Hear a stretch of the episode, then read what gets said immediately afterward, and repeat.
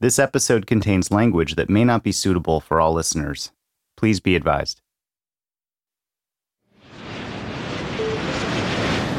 When you see it outside of your window, it's the best feeling. People just cheer and clap when they arrive in Puerto Rico. Gina Goodwin was born in Puerto Rico, where her mother, Kathy, is a dancer at the Americana Hotel. There, Kathy first meets a new opening act called Siegfried and Roy. Back in the day when she was performing, she was in Puerto Rico, and Siegfried and Roy happened to be opening up for her show. This is Puerto Rico. There's nonstop excitement, both night and day. It's 1970, and Siegfried and Roy will soon open their show at the Stardust in Las Vegas. Until then, they sign a three month contract to perform here. It was pretty much what you would see in Vegas, but much smaller. I think Puerto Rico is a place where they ironed out a bunch of kinks. So one night they're having this house party, and some guest noticed a bunch of water coming down the stairs. And someone said, You know, you might have a leak. There might be a plumbing issue upstairs or something. Is everything okay? And the different Roy look at each other and go, Roger! They had a Black Panther that they'd locked in their bedroom, and he didn't like being locked up. And so the panther ripped open their waterbed, and all the water from their mattress was just pouring down the hallway, down the stairs, flooded the house. Party was over. Um, you know, they're still wild animals, and no matter how domestic they are, things happen.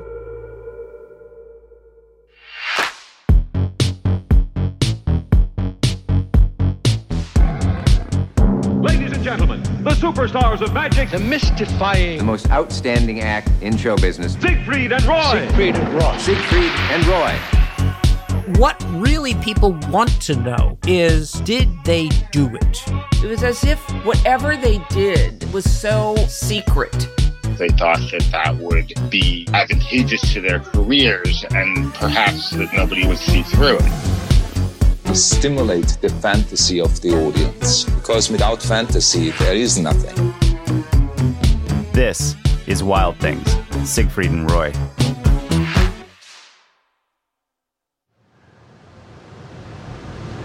Hey, boss. Yeah. We could take the back way or we could take Las Vegas Boulevard. Whatever you think's going to get us there quick. Yeah, we're, we're gonna... I'm in Las Vegas, taking a cab to the place where Siegfried and Roy first become a blockbuster act. I was going to test you by saying, Can you take me to the frontier? Oh, man. you still remember that? you remember it, though. Of course. I've been here 34 years, boss. Yep, this is the lot. Yeah. You have a good one, boss. Today, the Frontier Hotel and Casino is a 34 acre eyesore filled with sand and construction equipment. It's hard to picture now, but back in the early 1980s, the Frontier was the place to be.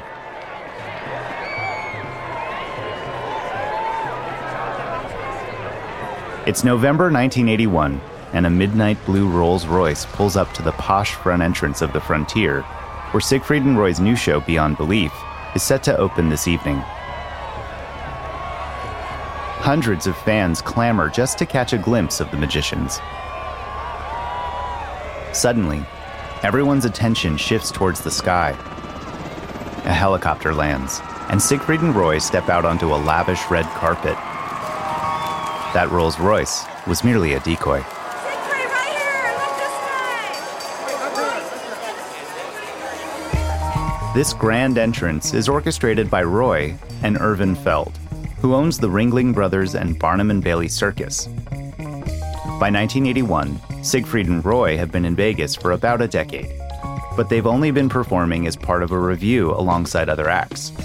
It is Irvin and his son Kenneth who approach Siegfried and Roy with an offer to headline their own show at the Frontier. The duo invite key crew members from the Stardust Hotel and Casino to join them. Frontier show had to add a lot of the different things that we didn't have. Todd DeGaulle is a stagehand at the Stardust when he first begins working for Siegfried and Roy in 1970. When Todd is eventually promoted to general manager, He helps Siegfried and Roy overhaul and embellish their act for the frontier. But we had to uh, build a passerelle so they could run run around the stage into the audience. Also uh, added a lot of the holding areas for the horse, for the elephant, for the uh, lions and tigers, and uh, so it was quite the project. They were perfectionists. The Frontier show was uh, special to have their own show and to build a show. I was excited. Their show at the Frontier is the first full length magic show in Vegas, and it's a hit. As the stages increase in size, so does their profile. Soon, the magicians are everywhere, from local TV commercials And now, Siegfried and Roy bring you Pocket Magic. Available at Walgreens. to primetime ad campaigns. Hi, can I get you guys a Coors Light? My name is Siegfried. And I'm Roy. We are the masters of illusion.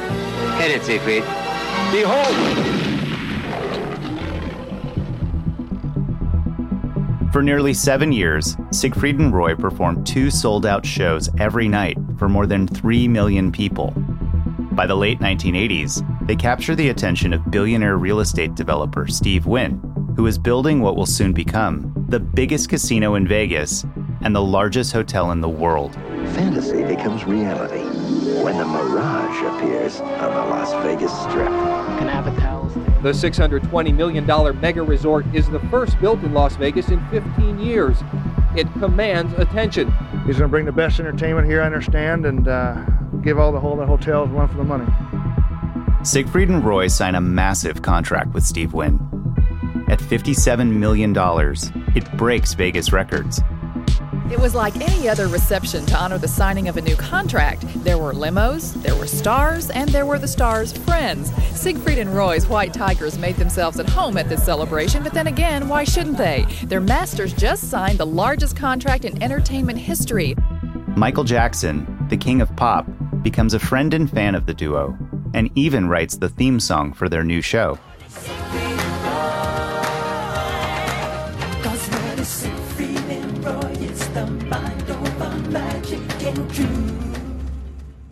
Because construction on the Mirage won't be completed for more than a year, the duo books a world tour. In 1988, they spend 10 months in Japan performing for more than a million spectators.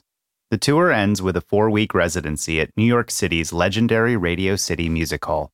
When they had first come to the United States, they had gone to Radio City Music Hall and said, We will play this theater. That's our goal. That's our dream. What started out as a frontier show turned into this amazing traveling show. When the tour is first announced, Siegfried and Roy fly out to New York with two tigers for press appearances. Tigers have accompanied them on television before, and it's always gone smoothly, but this time is different. The Tigers were on their way to appear on the CBS Morning Show when their trainers left them alone in a truck for a few minutes outside this coffee shop. So the guys are there. I think they're sitting over at uh, Carnegie Deli or one of the coffee shops over there. Their truck was parked on the street. And somebody got up and got in the truck, and they, either the keys were there or whatever. Somebody probably thought they were getting a load of furniture or luggage or something.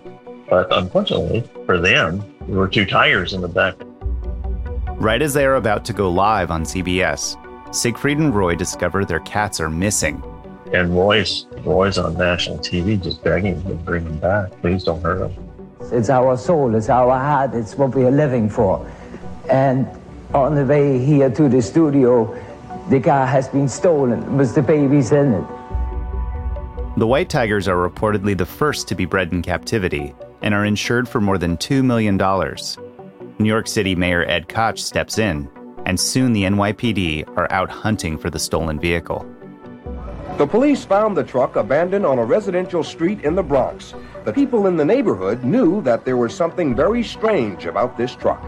And when I walked by the truck the first time in the morning, I heard something roar, you know, and I was getting a kick out of it. And I said, damn, what somebody got must have got tigers in the truck. Somebody had just abandoned the truck with the cats inside. Later that night, and the police found them. Nobody got hurt. Cats didn't get hurt. Whoever stole them just opened and said, "Holy cow!" Later that day, Siegfried and Roy hold a press conference at the police station. I must say, this day, it has begun with a nightmare and has ended glorious. The Tigers are fantastic. I got a big concert as I went into the track, and everybody is very happy to be united. Rumors swirl that the tiger theft is actually a publicity stunt. And to be honest, I can understand why. Making tigers vanish and then suddenly reappear is actually kind of their MO. Plus, if you think back to that time they showed up to the frontier in a helicopter after using a limousine as a decoy, it does make you wonder. But the folks we talked to swear that the stolen truck was absolutely real and not an illusion. Siegfried got so mad at Roy because Roy got so emotional, but they were like his children. With all the drama behind them, the duo finally venture off on tour with a plane full of gigantic set pieces and exotic animals. And the pilot said it was the heaviest load he'd ever taken. We rolled in 50 semi trucks to load into Radio City Music Hall. We had to shut that whole street down, and everybody, we had people on radios. We had to keep the elephant in Long Island and bring, bring her in every day. After their sold out runs in Japan and Radio City, Siegfried and Roy return to Las Vegas and prepare to open their new show at the Mirage. Well, I first met them in 1989 as they were returning from Radio City Music Hall, and they were coming back in anticipation of opening their show at the Mirage. Alan Feldman is a PR consultant hired to oversee the opening of the Mirage. Just like when Siegfried and Roy overhauled their show for the Frontier, they do so again, only this time they go even bigger. I don't think it was a big gamble for the Mirage. Siegfried and Roy and Kenneth Feld. They were the ones who were taking the big gamble because what they could have done was they could have taken the show at the Frontier, reworked it and expanded it and put it into the Mirage and it would have it would have done fine. It may not have blown the socks off people, but it, it would have been successful. What they did instead was they completely redid a show. They went out and hired some of the best of uh, Broadway and, and West End designers and directors and choreographers and, and scenic people. I mean, they got John Napier, who had had done Les Mis and, and Cats and dozens of other things. I mean, a fantastic designer. John Caird, who was a director from Royal Shakespeare Company, the National Theatre in England. Anthony Van Laast, a choreographer of several ballet companies, and on and on and on. I mean, this this was just an all-star list of people who, by the way, I think among them, maybe one of the group had ever even been to Las Vegas, let alone worked on a show in Las Vegas. And it showed that. I mean, it it was it was honestly as extraordinary a piece of theater, piece of you know, performance art as you would see in the United States anywhere. Man, they they created a spectacle. It, it really was. And that was the risk. I think Siegfried and Roy probably put everything they had into the show financially. And if this thing didn't work, Siegfried and Roy would have taken the, the hit. The Mirage's theater will seat 1,500, nearly twice the size of the Frontier.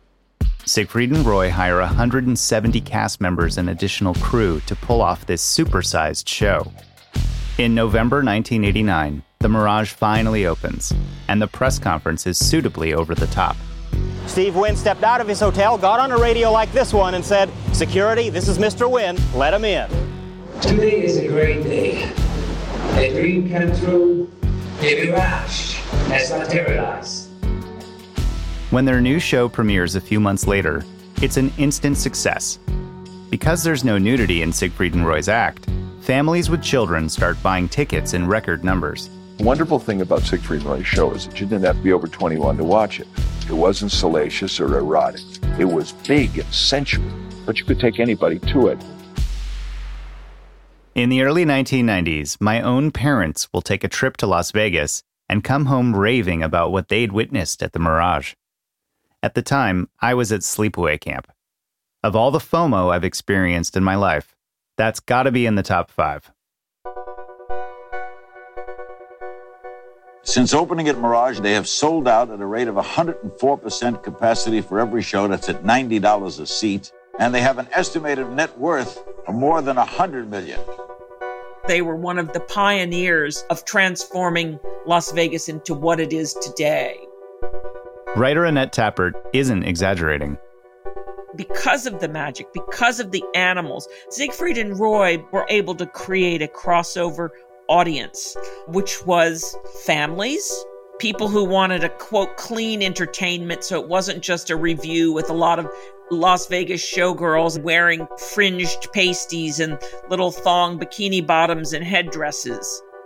We felt that Vegas was ready for a change.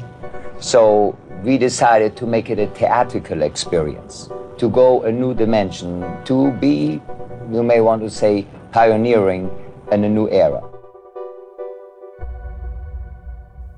They were Las Vegas phenomenons, but they didn't really have a, a social life because they worked so hard during the week. You know, two shows a night, six days a week doesn't leave you much uh, time. And the production was enormous. It wasn't like they were doing a 30 minute show in the middle of a Las Vegas review like they used to. And then when they'd have time off, they'd go to Puerto Rico and they just wanted to rest. Puerto Rico, the shining star. You know, they call Puerto Rico the island of enchantment. And I think that's something really magical about that. Gina Goodwin now lives in Arizona, but she enjoys traveling back home and visiting the neighborhood where her mother Kathy first meets Siegfried and Roy decades earlier. They lived in an area called Isla Verde. It's right outside of San Juan, literally two streets from the beach. you know, these men get to hang out on the beach all day, and it just the stories are endless, really. Like Gina, Siegfried and Roy see Puerto Rico as a pleasant destination to enjoy their downtime. Invigorating is one way I describe the air. Nourishing is another one. It just feels like you're being hugged. They'd go to the beach all the time. They'd have beach parties, play beach volleyball. What was that game where you where you sit on the other person's shoulders in the water and you chicken fight? Was it something like that? Yeah, they did that a lot. Over the years, the duo vacation in Puerto Rico, where they relax on the beach and throw house parties. Puerto Rico becomes a safe haven where they can just be themselves. It's also where they go to escape personal troubles. Siegfried went through a low point, and I think that had to do a lot from the stress of performing. They were working very hard without much of a break, and he needed something to calm his nerves. During Annette's interviews for the duo's autobiography, Siegfried and Roy confide in her about the stresses of stardom. When Siegfried was having issues with Valium, I think it was it was hard. He was sort of a zombie, and it started to uh, infringe on Siegfried and Roy's relationship. They were fighting a lot, bickering a lot, and at one point, you know, they had lived together, and I think one of them moved out. And as Roy said, you know, I was thinking of maybe starting my own act with in Reno with an elephant, but he said which was a dumb idea because I hate Reno. But fortunately, Siegfried caught it in time before he hit a downward spiral.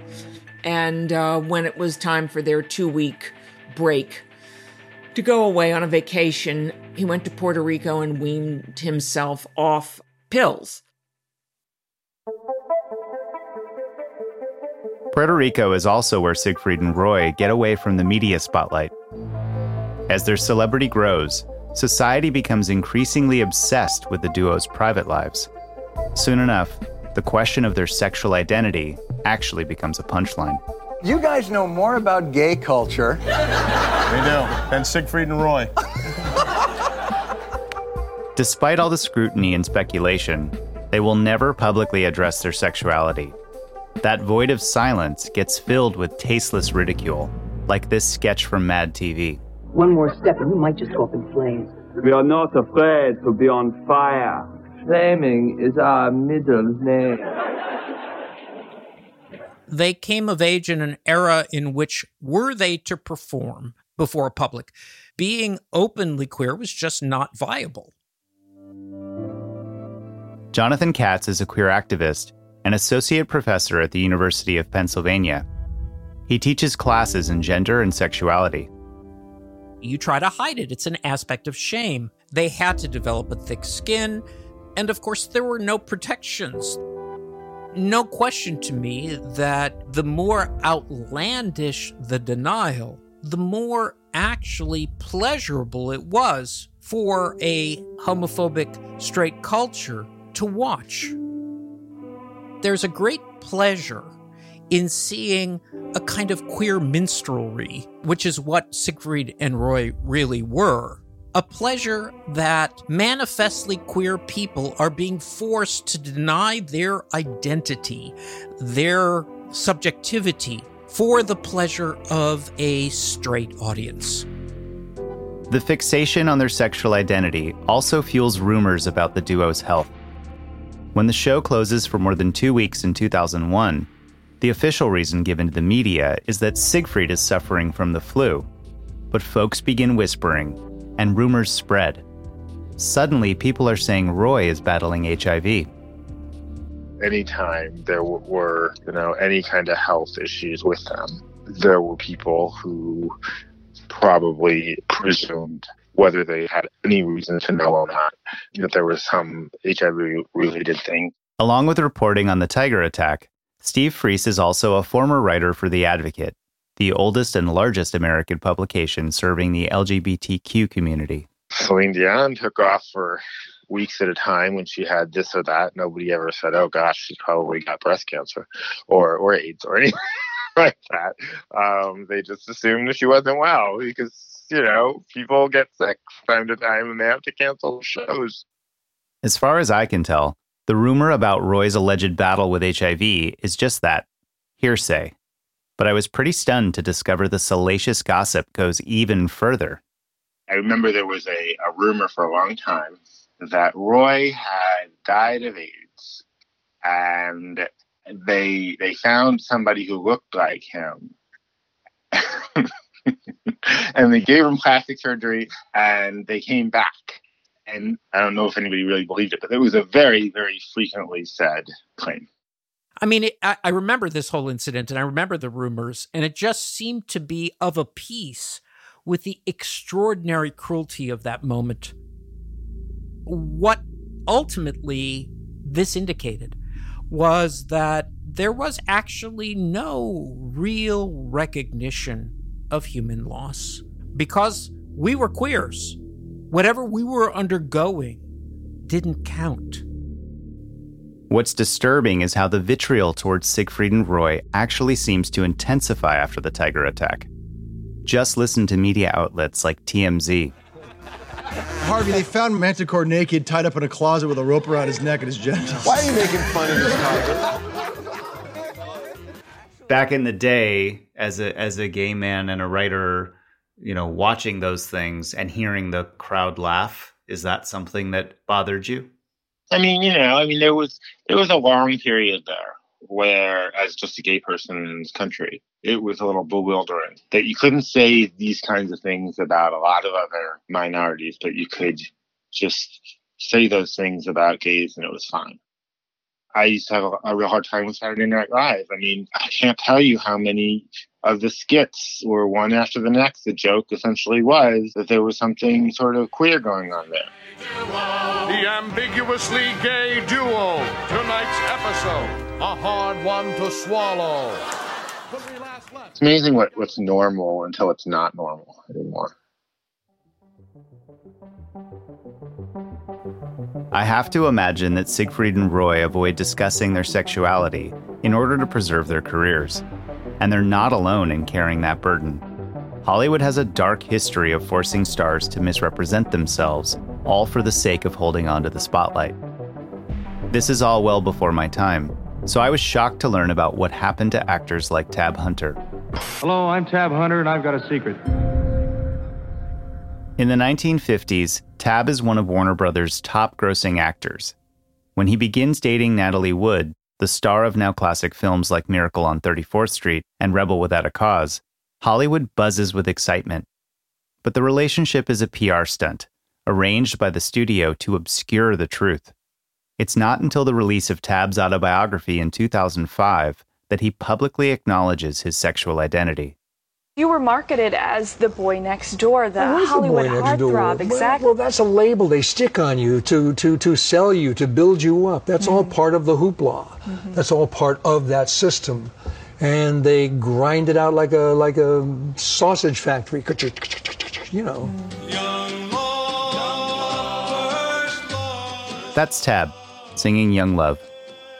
If you were a, uh, a journalist in the in that era, uh, covering Hollywood, and you wanted to see the the previews and interview the stars, and you knew something about a star that was gay, you wanted to report, you couldn't because it was seen as indecent and inappropriate.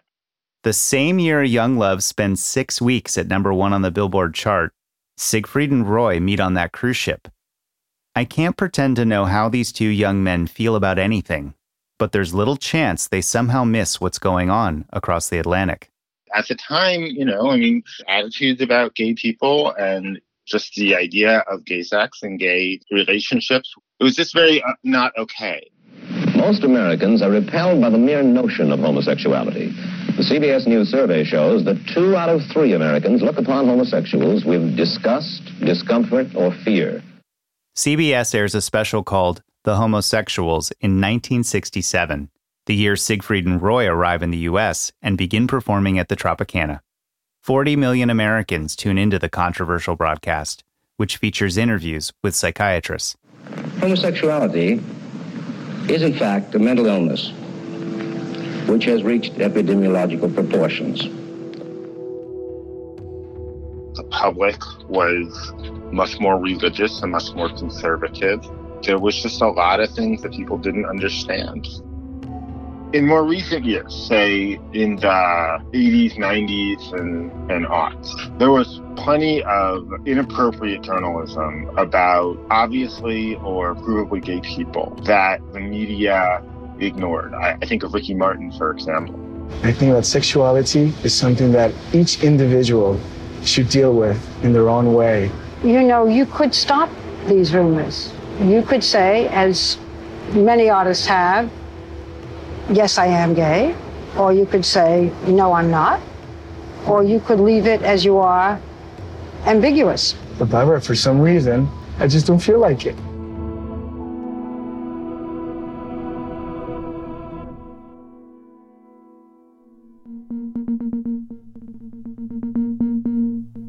As soon as we started working on this podcast, I remember so many people asking me questions like Were they a couple?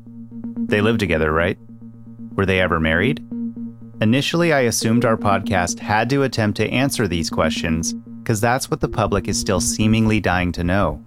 But all those questions actually say more about us than they do Siegfried and Roy. Over the years, they always find a way to sidestep the answers while still emphasizing their closeness. Here's Barbara Walters, yet again, prodding another celebrity about his sexual identity. Siegfried, it's a very unusual relationship you two have. You are That's true. brothers? We are brothers. We are actually more than brothers. Are you lovers? I love Roy like my brother. Here's Todd DeGaulle, the duo's stage manager and close friend. His relationship with uh, Siegfried was very special, and it was a it was a lovely relationship. You could see it. I mean, they were very outgoing. You know, the way they treated each other and touched each other it was just endearing. Because they were an item for years. You know, they were they were uh, partners.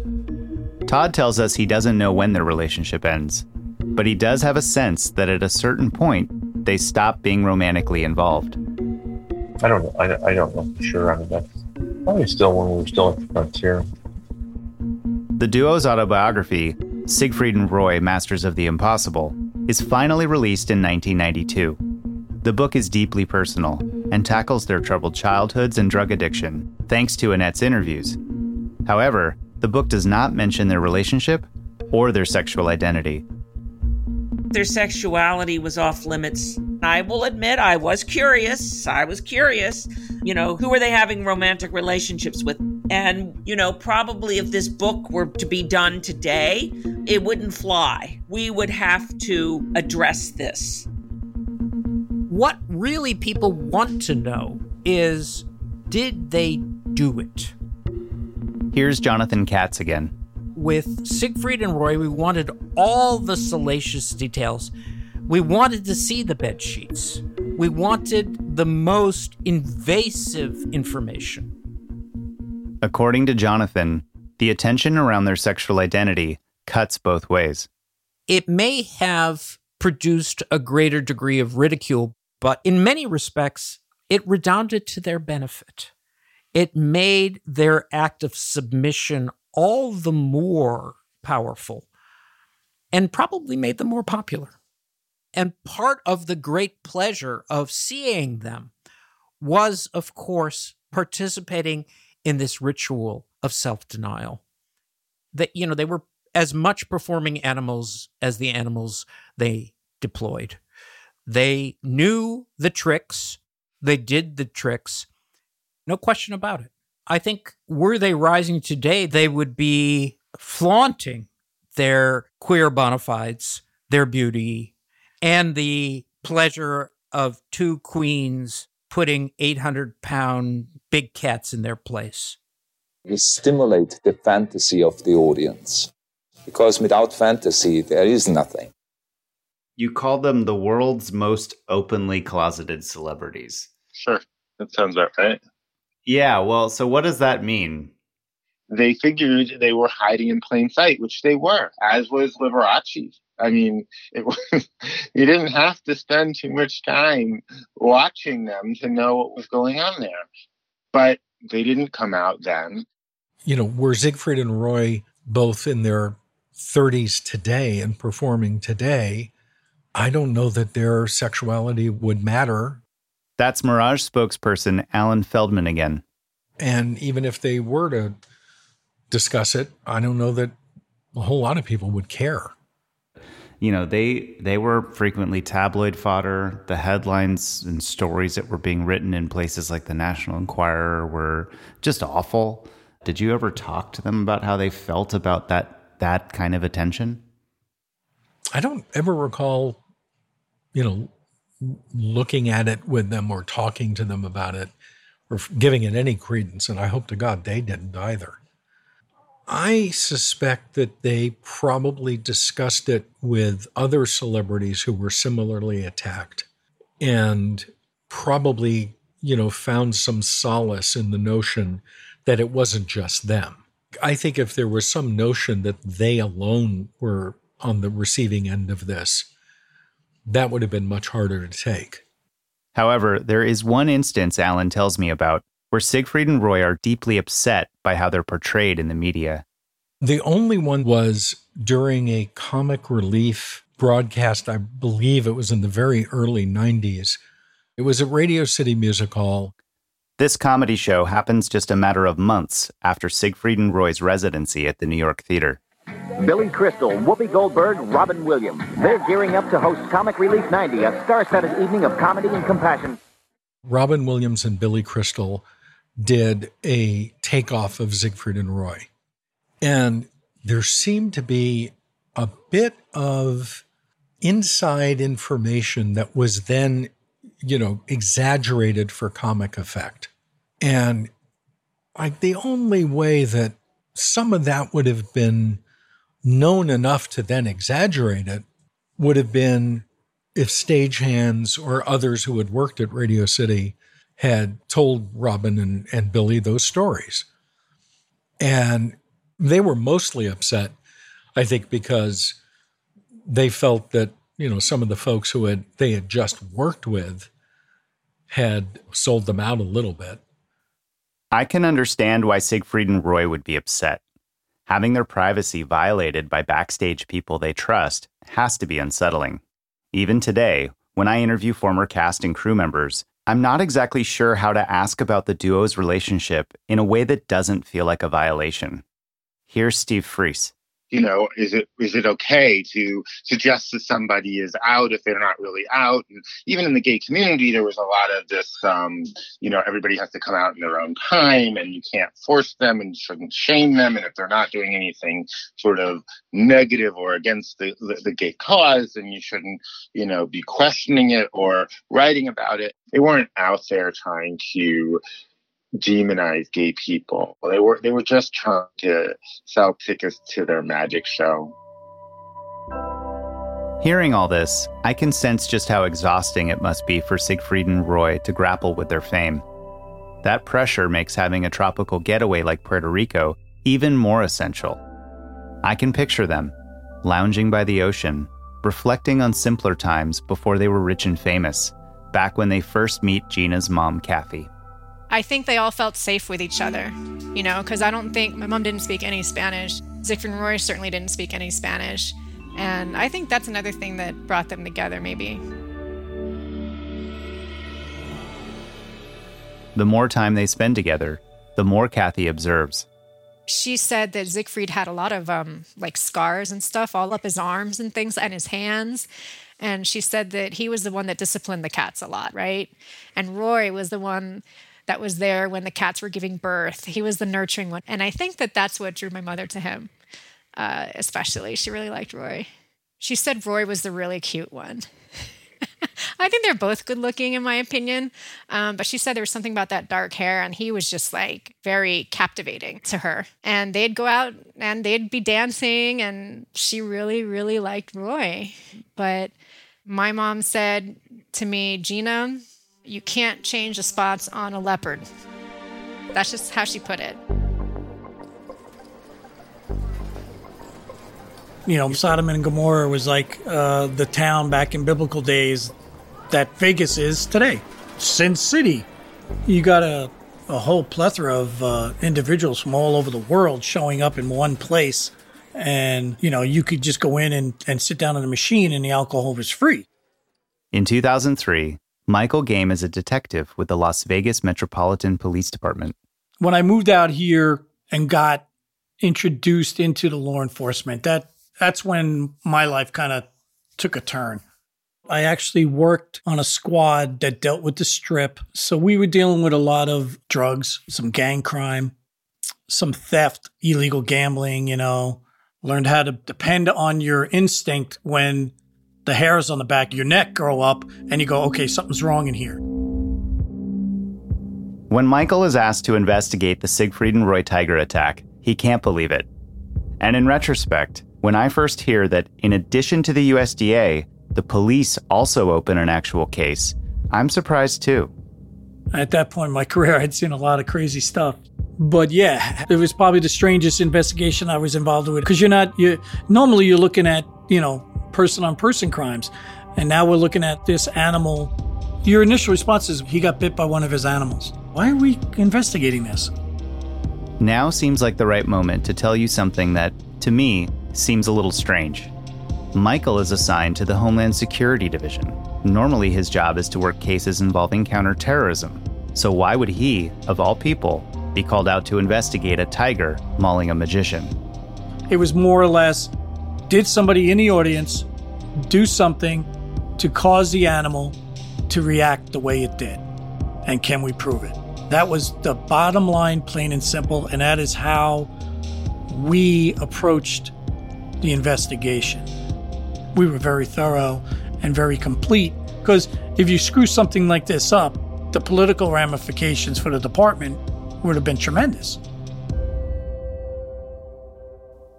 Michael runs background checks on folks who attended the show that night.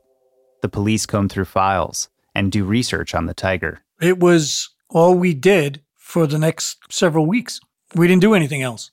The cops interview dozens of witnesses, from audience members to the backstage crew, and ask them a laundry list of questions. Have you received threatening notes? You know, has anybody ever walked up to you and said something to you? Has anybody ever approached you? As a veteran cop, Michael knows not to assume too much when it comes to human behavior. An animal acting the way it did, it didn't surprise me. It's an animal. It still has animal tendencies, but human nature always baffles me. It's really hard to determine why a human being does what they do to another human being.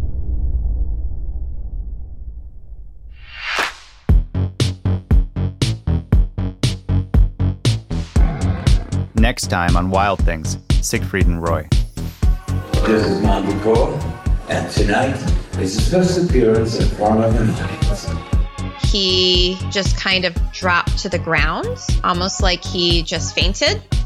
You know, Montecore was helping save his friend to take him to safety.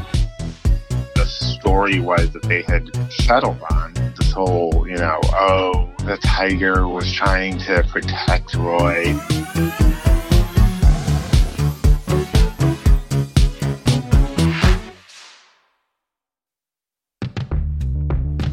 Wild Things Siegfried and Roy is an Apple original podcast, produced by At Will Media. Our producer is Alexandra Zaslow. Story editors are Matt Hickey and Mandy Gorenstein. Our editor is Rachel Leitner, with help from Andrew Holtzberger. Anne Margaret Warner is our associate producer. Adele Sparks is our archival producer. And Ashley Taylor is our line producer. Fact checking by Sona Avakian. Our original music and main title are by Robert Keysweater and Jana Bechtold. Audio post production by 1000 Birds.